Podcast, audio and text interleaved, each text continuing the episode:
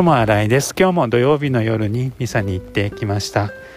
ミサで神父様が話している時にどこかで聞いたことあるような声だなと思って聞いているとそれはなんと私が中国語を勉強していた時のクラスメートの友達でした。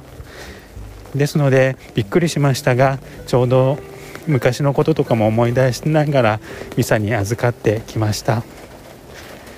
今日はすごい雨が降っていて明日も降るみたいです。ゆっくりして過ごすのがいいかもしれません。友新井でした。